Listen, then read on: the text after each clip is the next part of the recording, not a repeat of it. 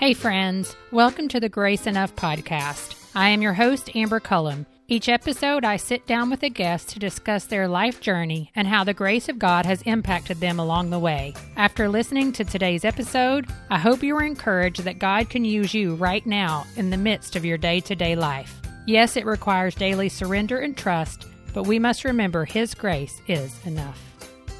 Welcome to episode 70. Today I sit down with the founder of Better Life Bags, Rebecca Smith. Are you wondering why someone would name her business Better Life Bags? Well, today you will find out. Rebecca's first book, A Better Life Slowing Down to Get Ahead, also releases today, May 19th, 2020. I have watched Better Life Bags grow from a small Etsy shop to a company that makes custom leather bags while hiring women from different cultures, faiths, and backgrounds that all live in her city of Hamtramck, Michigan. Listen to what Rebecca has to say about keeping your dreams alive while you wait. Like, think right now, whoever's listening, like, what is something that you wish that you could do or that you want to do more of? It can be something as small as, I wish I had more time to read a novel. Um, or I wish that I could grow a cookie business. You know, like, what it could be big, it could be small, but we often feel like we don't have it either has to be we we go after it now or we don't do anything at all. I feel like those are kind of the two options that are out there in the world is we see people hustling super hard and and hiring babysitters full time so they can dedicate 100% of their efforts to this dream of theirs of op- opening a business. Or we see people say like well right now i'm just going to stay at home. And that's that's fine if that's like honestly what god has given them. But if it's not if this is just a cop out like i can't do that because i have young kids. I feel like both are not they're not right. Um, and so the way that the business grew was right along with my kids and right along with the my family. And i said no to a lot of like big hustle things that probably could have made better life bags a lot bigger than it is right now had i said yes to it and had i hustled. But i wasn't willing to not be involved in my kids life after listening to today's episode, I hope you realize there is great value in taking the next small step and responding to the Spirit's still small voice within you, and in assigning a mission to almost anything you do. Good morning, Rebecca. Thank you so much for being on the Grace Enough podcast. Hi, Amber. It's so nice to see you again. I know. It's been a while. We're going to just jump right in and we'll talk a whole lot more about our story and just a brief connection that we had years ago. But go ahead, introduce yourself and your family to our listeners and tell everybody a little bit about what you do. Sure. So, my name's Rebecca Smith. I am married and have four kids, ranging from age 10 all the way down to age one. So, we have quite the age range. Um, and we live in a little city in the middle of Detroit, Michigan called Hamtramck. And we run a business here. Um, we've lived here now for 10, maybe 11, 11 years now. Um, wow. It's been, and we, yeah, have run the business. The business has kind of grown up from a hobby all the way into this full blown actual real live business. right. And I mean, you all are retail storefront at this point. I mean, you have been for a while, but that's kind of evolved over the years as well. Yeah, we still do majority of our sales online, but we do open our workshop. We have a little retail spot in front that we open up every Saturday for people to come in and see the bags that That's we make. So cool. Now, is it right in the city or is it close to your house? Where is the actual storefront? Both. So it is, um, Hamtramck is only two square miles. So it's a tiny little city, but it's full of people, like very urban. You know, we're right smack dab in the middle of Detroit. Um, but we somehow years ago they remained their ownership of their city when Detroit was like gobbling up neighborhoods. Um, the um, storefront is in Hamtramck, and then our house is a mile away. So okay. Well, tell me before we really dig into Better Life Bags, how did you come to know Jesus? What has your faith journey looked like? Yeah, so my um, parents became believers in college through Campus Crusade. All right. um. Um, yeah, which Shout I was out to Cru. Yeah, I was involved with that in college too. So it's kind of a fun full circle event. So they raised um, us kids, no, uh, teaching us the gospel from like very young age. Um, my dad grew up very strict Catholic, and so we actually joined the Catholic Church, or my mom did, to, you know, in order to marry him. They were both believers. They both believed that Jesus, you know, was paid the penalty for our sins, was the way to heaven.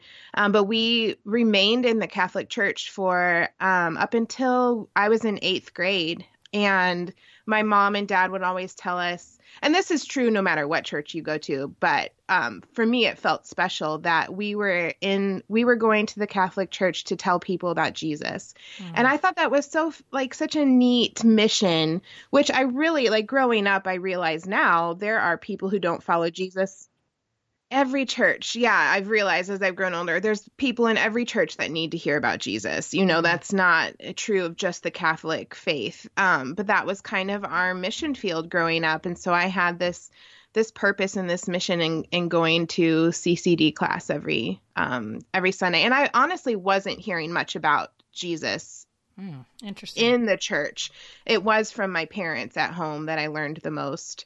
Um, but when I when we got to eighth grade, we I started fighting my parents on wanting to go. I was bored, you know, like none of my friends went to that church.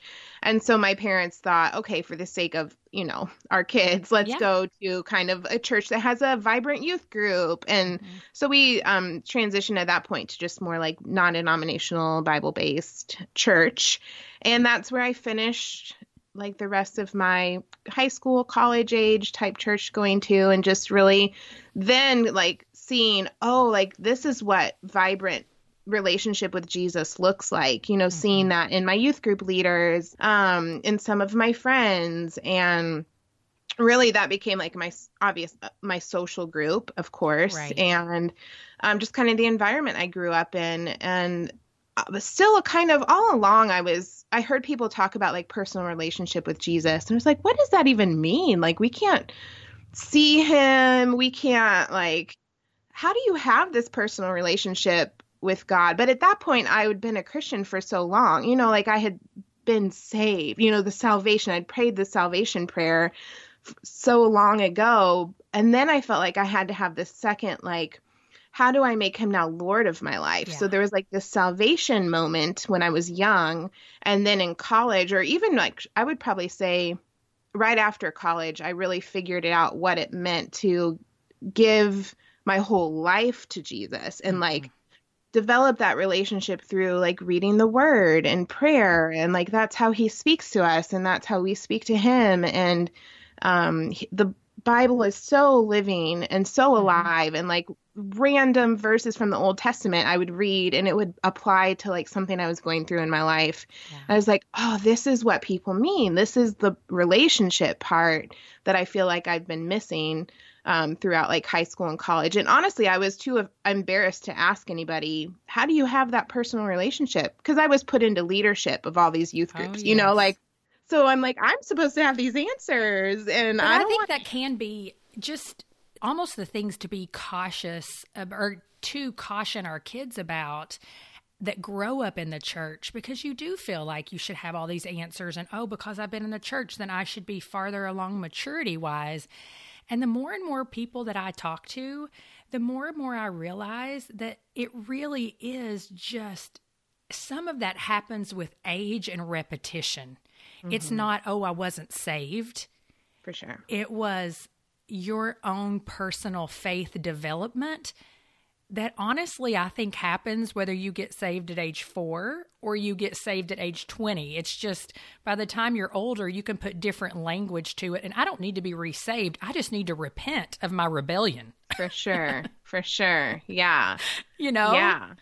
It's definitely just a repetition. Like you're you're learning to read God's word so you get closer to him. The next time you read it, you learn more about him. Exactly. Just yeah. a deepening. Well, as we jump into talking about better life bags, I just think back to when we were, you know, both bloggers and you were just starting on this path and I mean, I didn't continue to do anything with mine per se, but I've watched Better Life Bags grow over the years. And so take us back to when you were a young mom back in Savannah, Georgia, and just how did y'all end up moving from Savannah to Michigan? And then we'll go right into what happened after that. Yeah, yeah. So I started that blog. I, it's like Better Life blog, or I don't even remember what it was called. I mean, that's been like 12, 15, yeah, 12 years ago? 12 years. Yeah, 12 years. I started at the same time, maybe 11, somewhere between 11 and 12. It gets foggy. Who knows? Listen, um, four kids later. Amen, sister. Yeah, a long time ago, way back in the day. um, yeah, I had been a teacher. I taught fifth grade. Um, that was my degree from college, and always wanted to be a stay at home mom. Got pregnant uh, with Jonah, who's now 10. He'll be, he's 10 and a half and um, made my first diaper bag and then posted pictures on Facebook. And people were like, You should sell these. Have you heard of Etsy? You should open an Etsy shop. And I was like, What is Etsy? Of Etsy. Like, yeah, I know. Etsy? I didn't even. But it was so easy to open a shop. So I, I just went ahead and did it. And then really, like, blogging was really starting around that time. People, and I loved reading blogs. And I was like, oh, this would be a fun thing for me to do and kind of tag it onto the shop. I was giving microloans with each bag purchase to a woman who was in like a third world country. Mm-hmm. It's like I can blog about her story and which customer bought which bag and who that bag is going to help. So the Better Life bags, it was always called that. The mission has evolved over time, but it started with microloans. And so yeah, I just I enjoyed social media and mm-hmm. I enjoyed blogging and it was very natural for me to kind of do both and then i just copied what people did i think we did giveaways together yeah. back on our mm-hmm. our like and the so link the linkies what were those things where you like link up your your oh like my gosh i don't post? even remember that I mean, I know what you're saying. Like now, I'm thinking, yeah, like link parties, or yeah, it oh was like age old. Did it start while you were in Savannah? Yeah. Mm-hmm. Okay. See, in my mind, and even after reading the book, which we'll talk a little bit too, that's yeah. getting ready to come out and tell the whole story. Um, even reading it, I was thinking you didn't start until you were in Michigan. Yeah, it started in Savannah. Only about six months in Savannah, I okay. will say. So it was definitely still a hobby. Just, I never imagined it would be a business at that point. Um, but I def I opened the Etsy shop in Savannah, started the blog in Savannah. Six months into that, we moved to Michigan to this little city called Hamtramck, and um, our point in doing that was we were going to live here for two years, kind of immerse ourselves in a different culture.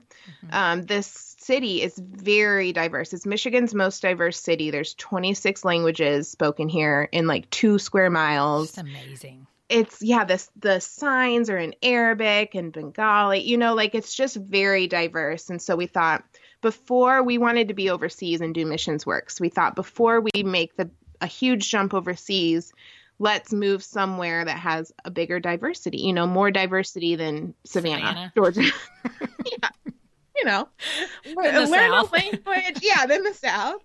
No offense to the South, but no. there's not much diversity there. And um, and so we, yeah, we came to Hamtramck with a goal of being here for just two years. So we were maybe gonna learn a language, try to make friends with people who didn't look like us because all of our friends up until that point looked exactly like us. And yeah, so it was supposed to be this really easy two year stop and then we'd head overseas. And it was the hardest year of my life. I was mm-hmm. I had no idea that I would rebel in the way that I did. to say what do you least. mean when you say that rebel? We got here. I had a newborn, so I'm in. I'm in like the newborn Listen, fog. I guess girl. Jonah was six months, but you know he's oh, still. Yeah. That's a newborn fog. yeah.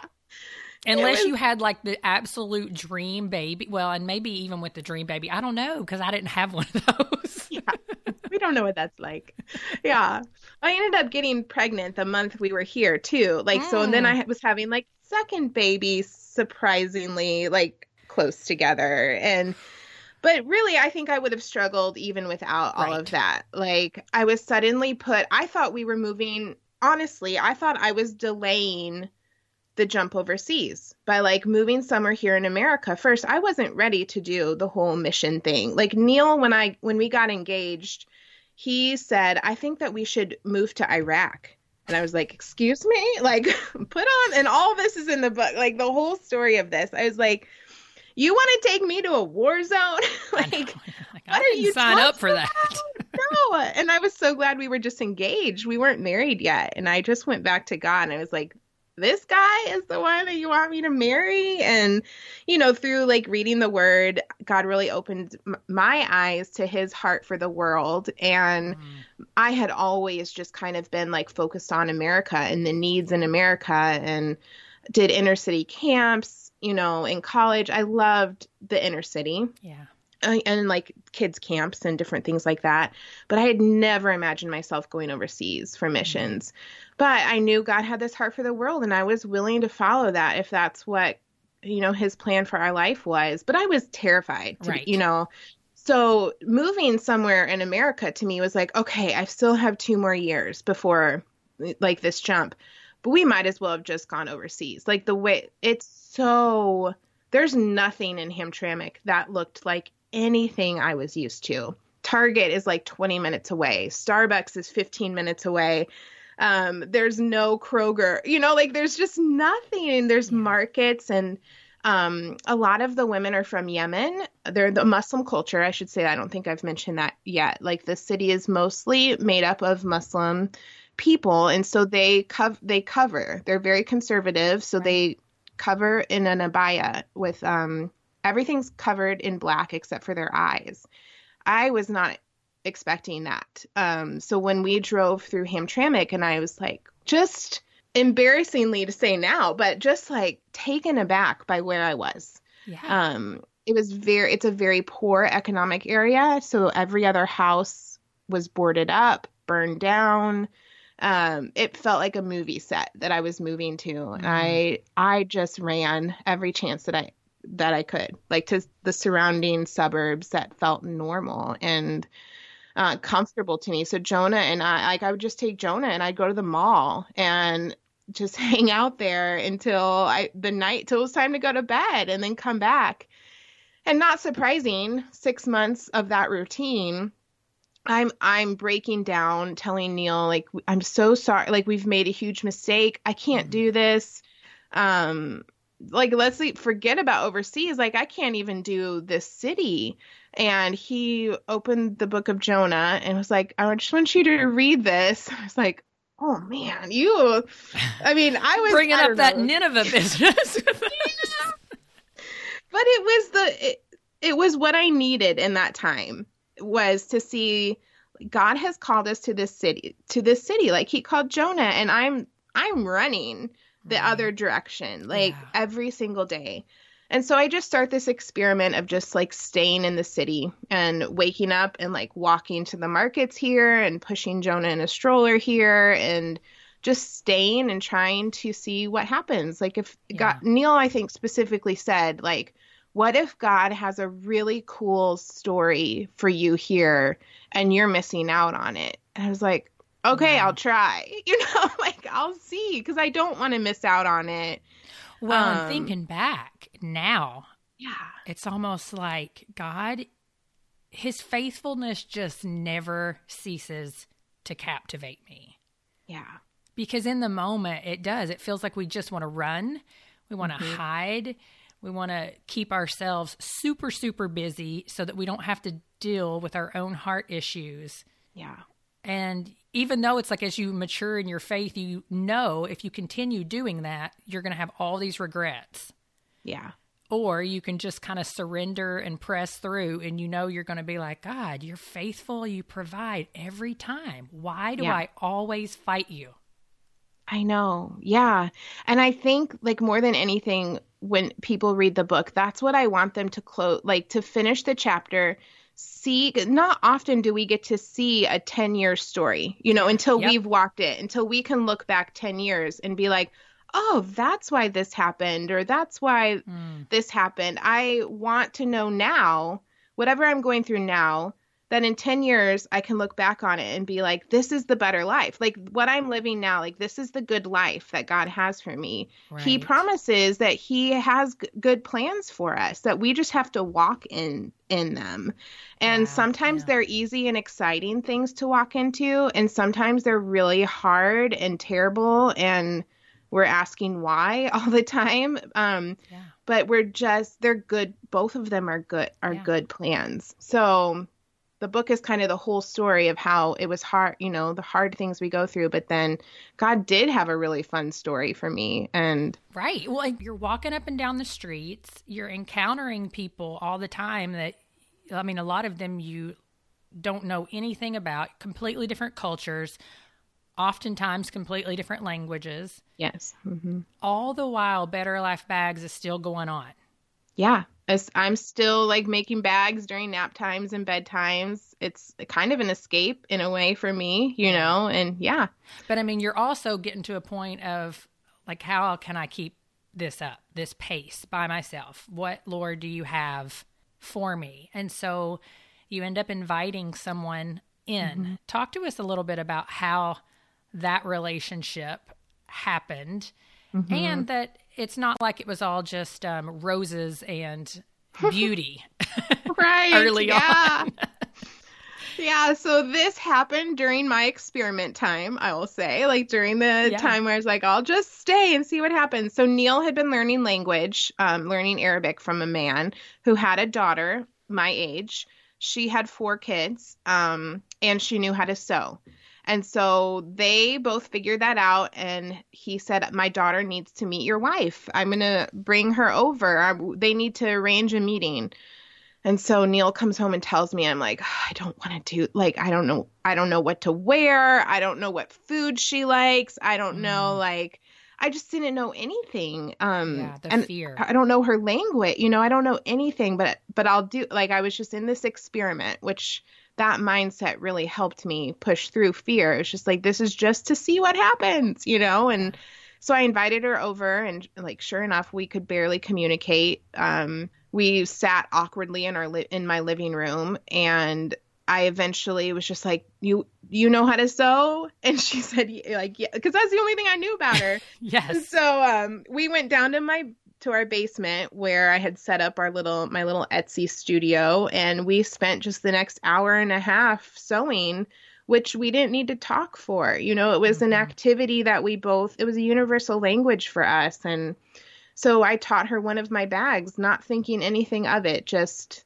help me get out of this awkward situation. You know, like right. this is going to save me. I got her phone number just because it felt like the right thing to do and then I didn't call her again cuz I I did not want to put myself willingly in that awkward moment. But I'm glad I got her phone number because I'd say maybe six months a year, everything seems to go in these like six months a year mm-hmm. later patterns. Um, the business got way too busy for me. And I was like at a crossroads. Do I shut it down? Do I find a factory overseas?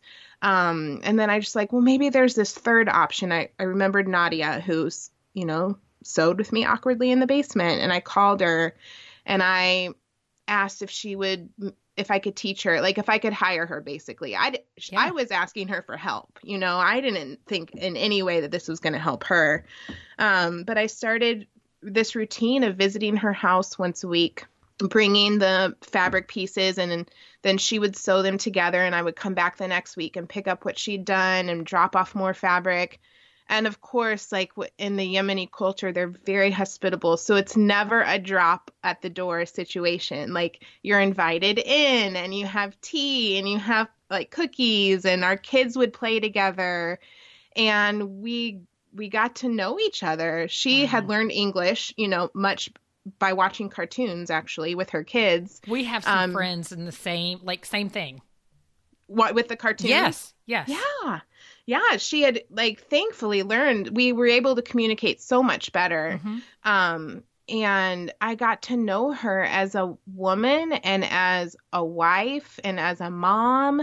And I realized that we had so much more in common than I I thought. I think I'd even told Neil at one time, I will never be friends with someone from a different culture. Like it's just impossible, I think I Mm. said. And then here I was like realizing like oh, we have we both like chocolate. We both like you know, we both want new kitchen cabinets. We both like walking to the park with our kids. There was a lot we had in common. Um I just had to make this routine of putting myself in her home once a week, you Mm. know, to see that happen and um shortly after I'm paying her, you know, per bag that she's making, and I start noticing, or she starts showing off different things that she's bought with the money that I gave her, things that I would consider necessities. I think most of us would, like bed frames for her girls instead of like mattresses on the floor, Yeah. or like a dining room table instead of just eating on the couch. And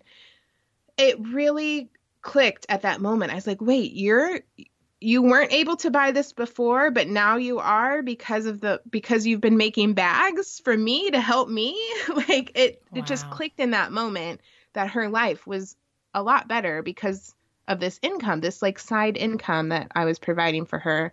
And then that's when we decided let's make this um let's try to see how many other women I'm sure there's other women in our community that Absolutely. for one reason or another can't just go out and get a job at Yeah. McDonald's or the grocery you know the markets here um, but have a need for a job and have a skill and want to work and um yeah so we started intentionally growing at that moment well, and that's really takes us into your mission because it, up to this point, you've been doing the micro loans, you have one employee, and the Mm-hmm. mission kind of stays the same, but also shifts a little bit. So, 12 years in, what is the mission of Better Life Bags now?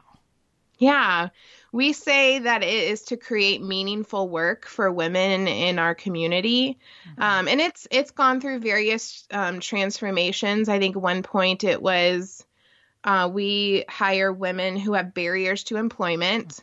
Well, that didn't sit well with me because like they yes they have barriers but i i don't know i always want it to be empowering for that like i want the job to not feel like um a pity party or a Right. charity you know I, I don't know how else to, to say it um so I it's gone exactly through what you mean, though. I I want them to feel like this is a really great place to work. I would choose to work here even if I didn't have a barrier to employment. Or, you know, as they start working, now they have something to put on their resume. They no longer have a barrier to employment. That's you know, like they can go out and get a job at a sewing place anywhere.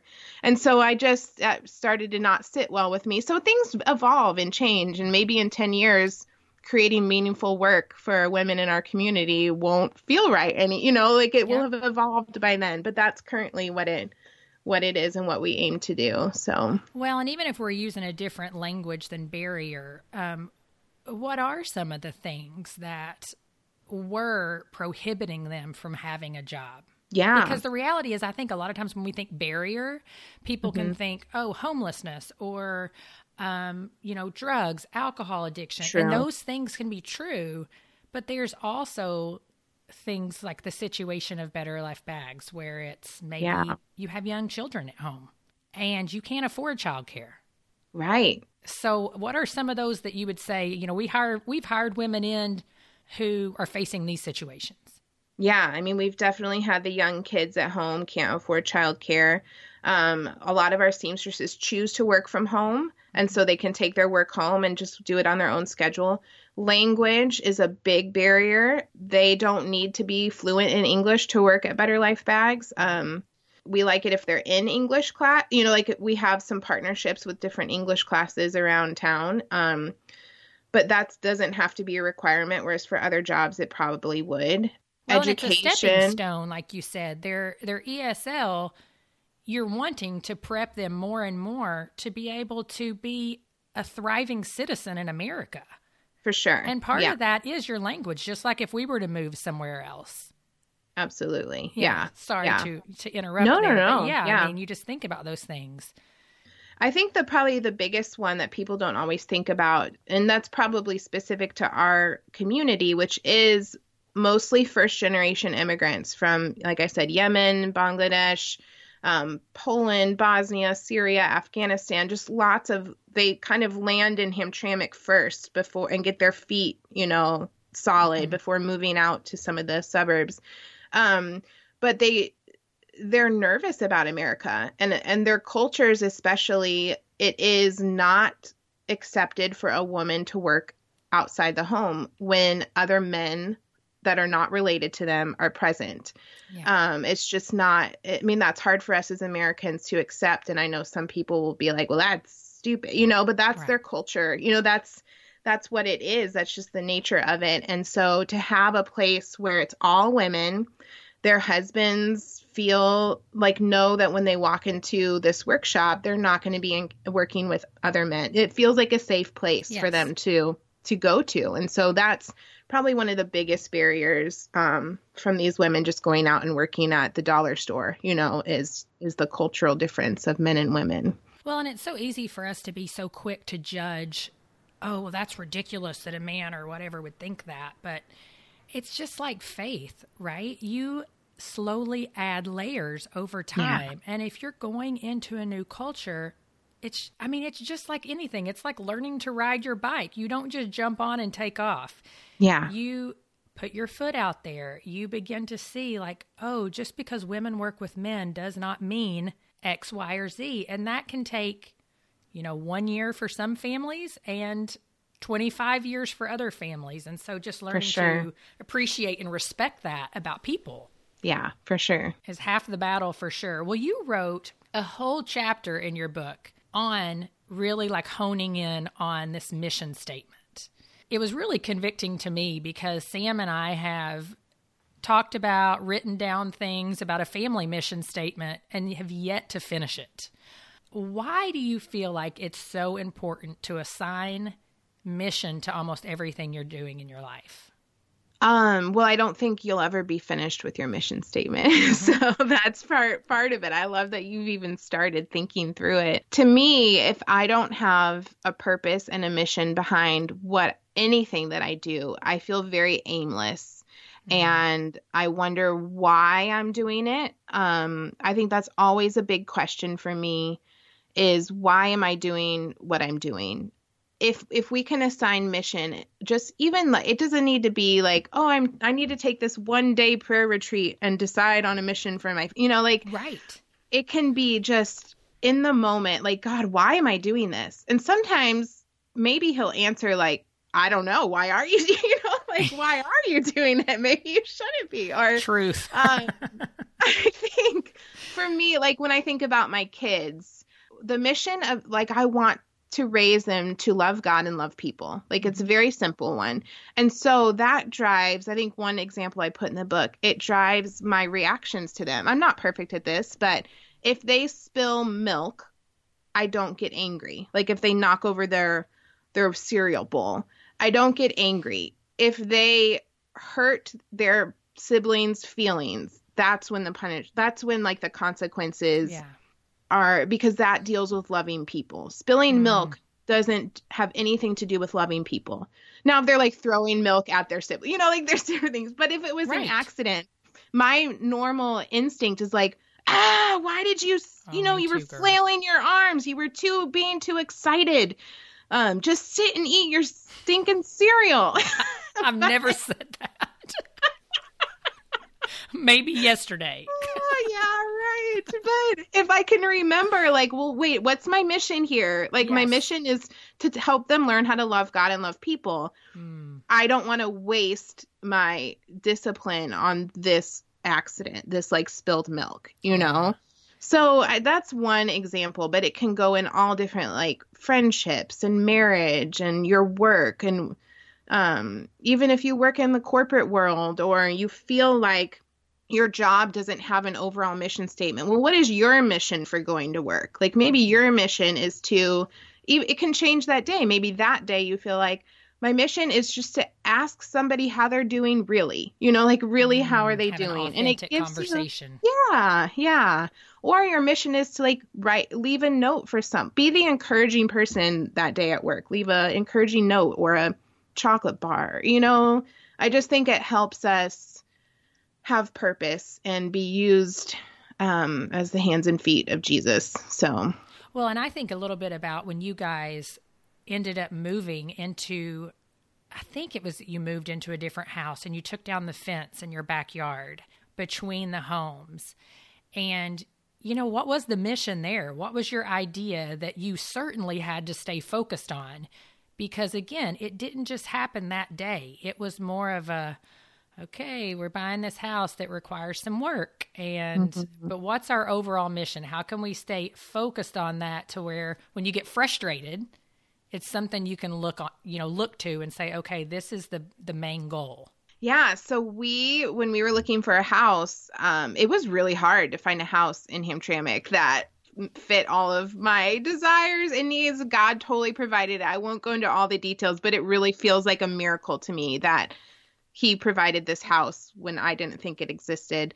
And um, we wanted to live in community and we wanted to love our neighbors. And there already was not a fence on one side. I think the house next to us was like a mother in law house at one time or something. So there was never a fence between those yards. But then a family moved in on the other side.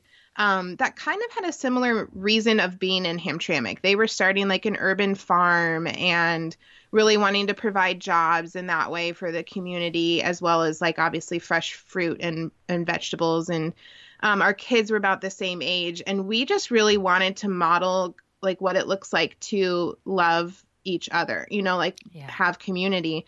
And um, we took down the fence between our yards, and our kids just run. We have this big park back there. It's just another like miracle to me um, that God gave. But the funny thing is, or the the cool part is, our neighbors who are Bengali, they have kids about our age, our kids' age too.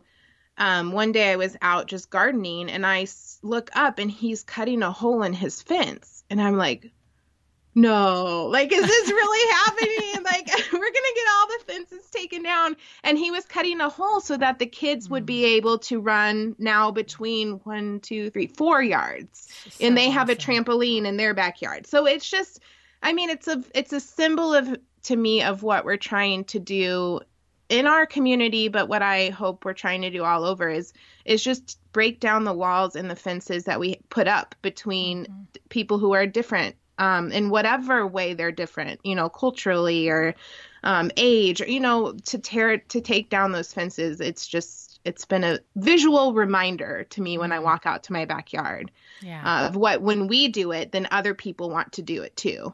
Absolutely. Well, and then kids are often they're just such a good example for us, right? They just see yeah. people their age and they're like, "We're all in."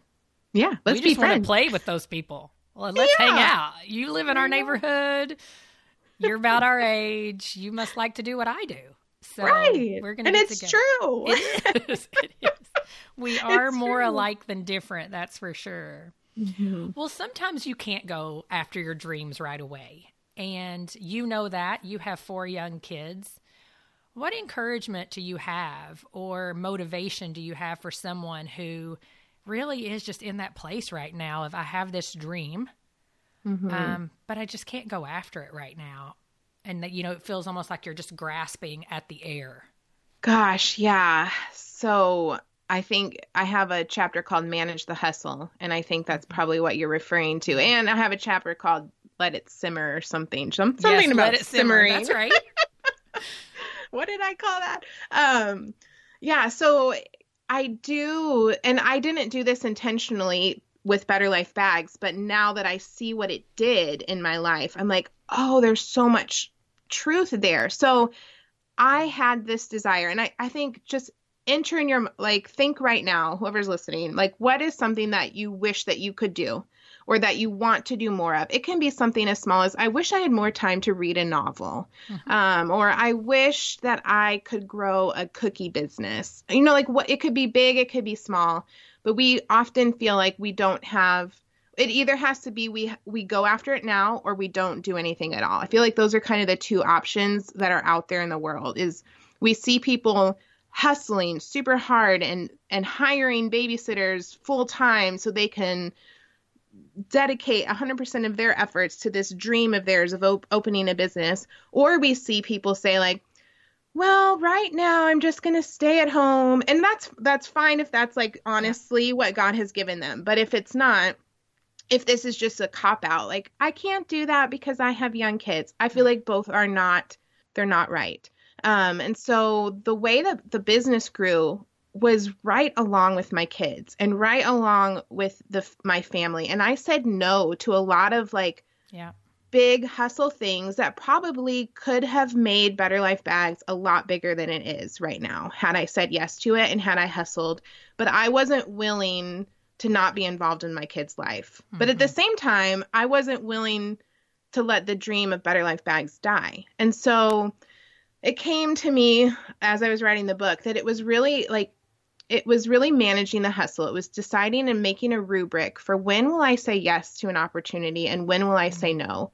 And that changes often. Right now in my life, I say no to any opportunity when my husband is in the army, when he um, is at drill. Um, yes. If the opportunity lands on a weekend when he's at drill, that's an easy, like, hard no, even if it's something I really want to do. You know, like, I just feel like that's my rubric right now. There's other little things that I come up with. One one quick example is I'm taking this online business school and I really want to do it. Um, and I talked about it a little bit on social media last week, but instead of being like, oh, I can't do that right now in my life, or instead of stopping everything else and just doing it, I've decided two hours a week, I'm going to work on it Tuesday and Thursday yeah. during my son's nap time. And that's how I manage the hustle. I'm going to get through it slower, but it's going to still be it's not dead. You know, like I'm still that's right. fueling the fire a little bit. I'm letting it simmer until it's time to turn it up to a boil. And you know, when things are simmering, it can get up to a boil much faster when the time is right mm. um, than if it's cold water in a pot, you know, that yes. you suddenly like, I need it boiling right now. Like it's now's the time. This cool opportunity is here. Um, and I need to have had it been boiling. I don't know if I'm making sense, but I think that that makes perfect sense because we it's a we seem to think it's an all or none mindset for sure, and it's just not. I mean, there are things that get birthed in us that just do not come to fruition for years and years and that doesn't but that doesn't mean like you said that things aren't being planted and cultivated it just means the scale of it may not happen for a long time. And mm-hmm. we really see that in the Bible. It's so interesting how we let certain ideas ruminate in our brain. But then if you look at God's word, it's like, no, like Moses was a shepherd for like 40 years before he went on this extravagant mission. You know, I mean, there's all these examples of that. You know, Jesus, he's back in the background. What was he doing from that age yeah. 12 to 33? Oh I mean, gosh, yeah. we just don't we don't know all of the little tiny steps and decisions we make along the way that is playing into our life, our dream, whatever it may be. So it makes perfect sense. Yeah. As we begin to close out, what do you feel like are a few lessons that you have learned from working with people who are different from you, um, from a faith background, from a, you know, I mean, there's just so much more than just religious reasons. For there's sure. culture, there's faith, there's appearance, there's just the way the dynamic of your family is set up. What are some things you feel like you have learned from those women? Gosh, yeah. I mean, the biggest thing, and I feel like maybe I've touched on it, is that we aren't that different. Um, and that it is scary. I mean, I just think it, you know, it is things that are different than us are very scary when we first step into it but i think the key is going ahead and stepping into it yeah. and and pushing through the fear to get beyond it i think one of my favorite stories um, because not only have I experienced this, but the women in in our workshop have experienced like tearing down those those stereotypes and those barriers. And um, because as much as like I want to say like, oh, white people all stick together. Well, Bengali people all stick together, and Yemeni people all stick together, and the African American community in our neighborhood sticks together. You know, like that's just we go towards like people. That's right. It's very and natural so, for us.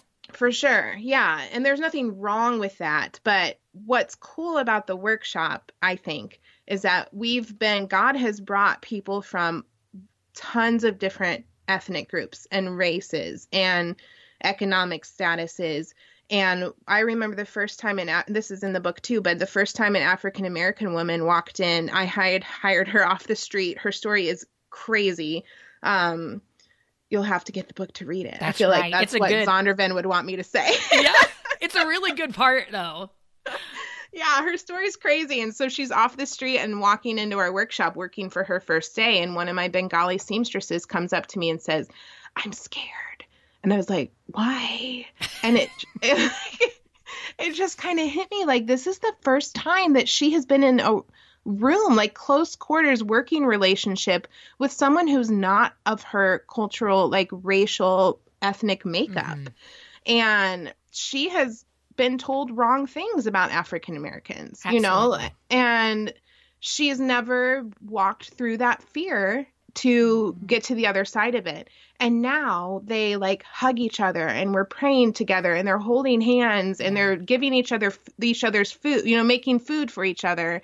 And it's been very unexpected. I did not think that this is also what Better Life Bags would do is to break down not only for myself but for these women just kind of the barriers and the fear of somebody different to get past it. It's a, such a great example because of so many different people that I've talked to, people who live in various cultures, people who employ women um, from various backgrounds. That's almost always what is said is when you just step into someone else's life and you get to know that person, you realize they are a person. Yeah. Just like you. Very rarely is the situation something that you will be continuing to live in fear toward after you know them. For sure. And it's just an amazing example of yes, take the drive, take the step, go in the place, say mm-hmm. hello, whatever it may be. So, thank you for sharing that. Well, tell everybody where we can find you on social media. It's betterlifebags.com. That's where you can purchase mm-hmm. online. Um, but where can we find you other places? I hang out like 98% of the time on Instagram. That's right. so I am Rebecca Smith online there. And yeah, Better Life Bags on Instagram as well. Yeah, it's really fun to follow Rebecca on Instagram because she's typically posting fun stories or showing you how she's remaking her house a little bit. And I always enjoy, well, because a lot of times I'm like, oh, yeah, you know, that dark navy blue does look good. I'm going to do it. I'm doing the dark color. I'm going for it. Yes. so, so thanks so much for being here today. Oh, thanks for having me. If you are intrigued to learn more of Rebecca's story, please click over to wherever you purchase books and search for A Better Life Slowing Down to Get Ahead. I read the book earlier this year and thoroughly enjoyed Rebecca's writing and reading her full story. If you enjoyed today's episode, or perhaps you have a takeaway or a question, please hop over to Instagram or Facebook and leave a comment at Grace Enough Podcast underscore Amber. As always, it is a joy to interact with my listeners, but hard to do unless we connect on social media. I look forward to chatting with you and seeing you back here next Tuesday. Thank you for listening to the Grace Enough podcast. Tune in next time.